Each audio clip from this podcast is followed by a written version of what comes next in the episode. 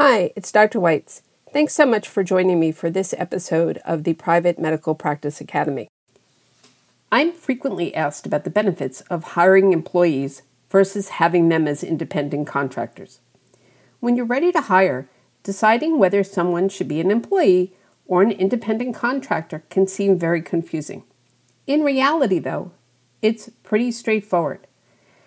But it's important for you to understand what being an independent contractor means, how that status is different from being an employee, and how it impacts you, the employer. What I'm about to tell you applies regardless of whether you're hiring physicians, mid levels, or any other staff member for your medical practice.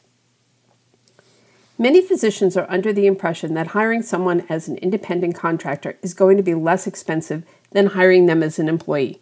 And since we're all interested in keeping our expenses as low as possible, this may seem too like a no brainer.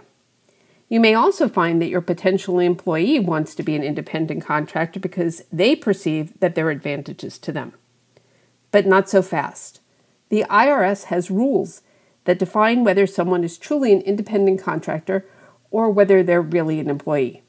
Contrary to what you may think, it's not simply that you choose the status that you or the potential employee wants. You have to actually meet the criteria for the new hire to be treated as an independent contractor. Otherwise, you're going to end up owing money to the IRS. Just to be crystal clear, the consequences for having the wrong status is borne by the employer, so you want to make sure you get this right. Otherwise, what initially seemed to be the cheapest way to hire new staff is actually going to turn into an expensive mistake.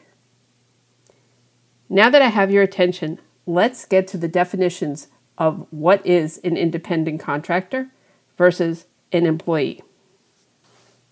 So, what does it mean to be an independent contractor? The IRS and many states have adopted common law principles to define what an independent contractor is. These rules focus primarily on the level of control an employer has over a service or a product. In other words, do you, the employer, define what's being done and how it's accomplished? An independent contractor controls their own hours of employment. If your clinic is open from 8 a.m. to 5 p.m. and you dictate the hours that the person works, they're an employee. On the other hand, if they can show up whenever they want, make their own schedule, leave whenever they want, then okay, maybe that person is an independent contractor. At this point, you should be thinking to yourself, that front office staff and medical assistants that are expected to be at work during the hours that your practice is open are most likely employees and not independent contractors. The nature of the work you expect this new hire to perform also helps define the employment status. When work is considered integral to the business, it's more likely that that person is an employee. On the other hand, work that's temporary and non integral may indeed qualify the person as an independent contractor. The person you hire for your front desk is most likely to be an employee, as is your medical assistant.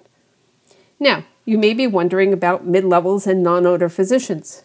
Basically, if you tell them when to be in clinic and schedule patients for them, you are defining how, where, and when they work. In other words, they're employees and not independent contractors. Another factor that helps define employment status is the method of compensation. For example, if a person is on your payroll and receives a steady paycheck, then that person is clearly an employee and not an independent contractor. Let's say your practice has a full time marketer. That person would be an employee. On the other hand, if you have somebody doing, let's say, social media posts on an intermittent basis, that person could be an independent contractor. Another way to determine whether someone is an employee or an independent contractor is the economic realities test. So, what is that? Well, in an attempt to interpret provisions of the Fair Labor Standards Act and help establish the differences between employees and independent contractor status, courts and federal agencies came up with this thing called an economic realities test. The economic realities test looks at the dependence of the work on the business they work for. If a person gains a large portion of their salary from that business, chances are they're an employee. The test also factors in such things as level of skill, the nature of the work, the intent of the parties, and the payment of Social Security taxes and benefits. If you hire someone to work in your clinic and that's their primary job, then basically they're an employee. Then comes something called the rights to control test. Courts also use the right to control test when evaluating whether somebody truly is an employee or an independent contractor. When an employer controls the work that's carried out and the way a product is delivered, the relationship between the parties is employer employee. In the case of a medical practice, if you have a policies and procedures manual that defines how you expect your staff to perform the work, then you're essentially exercising your right to control.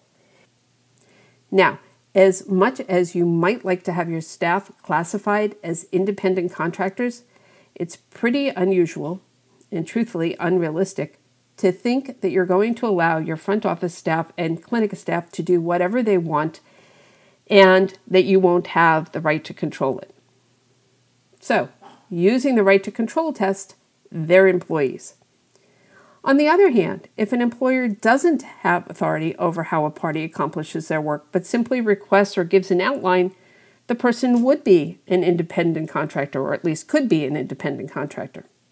I'll give you an example. In my practice, the only independent contractor we had was a part time marketer. Danielle made her own schedule. We didn't dictate when her days started or ended. We didn't actually dictate how many days a week or what days a week that she would work.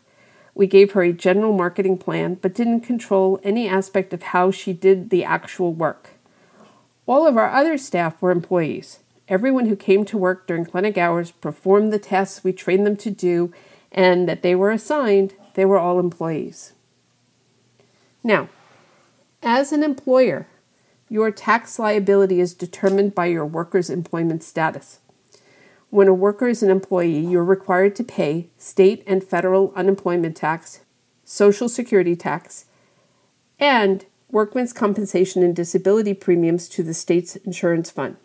When a worker is an independent contractor, the hiring party is not required to make any of these payments. This is the obvious reason why everyone is always trying to classify their new hires as independent contractors.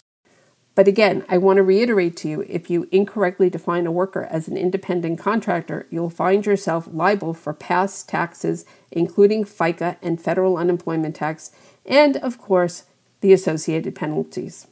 As a final note, the law is clear.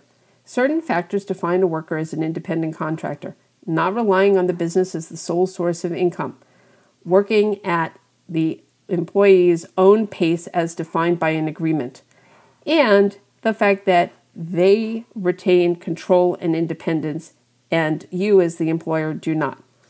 On the other hand, an employee relies on the business for steady income, gives up elements of control and independence, and works within the constraint of the workplace. Most of the staff that you will hire for your medical practice are going to likely be classified as employees. Marketers, and maybe potentially billing staff, can meet the criteria for independent contractors. I would strongly encourage you to review the IRS guidelines and have a conversation with your CPA about any potential new hires' status prior to hiring them. Please be sure to sign up for my newsletter below. I'll be sending you tips on how to start a practice, grow a practice, and then add multiple services so that you can maximize your revenue.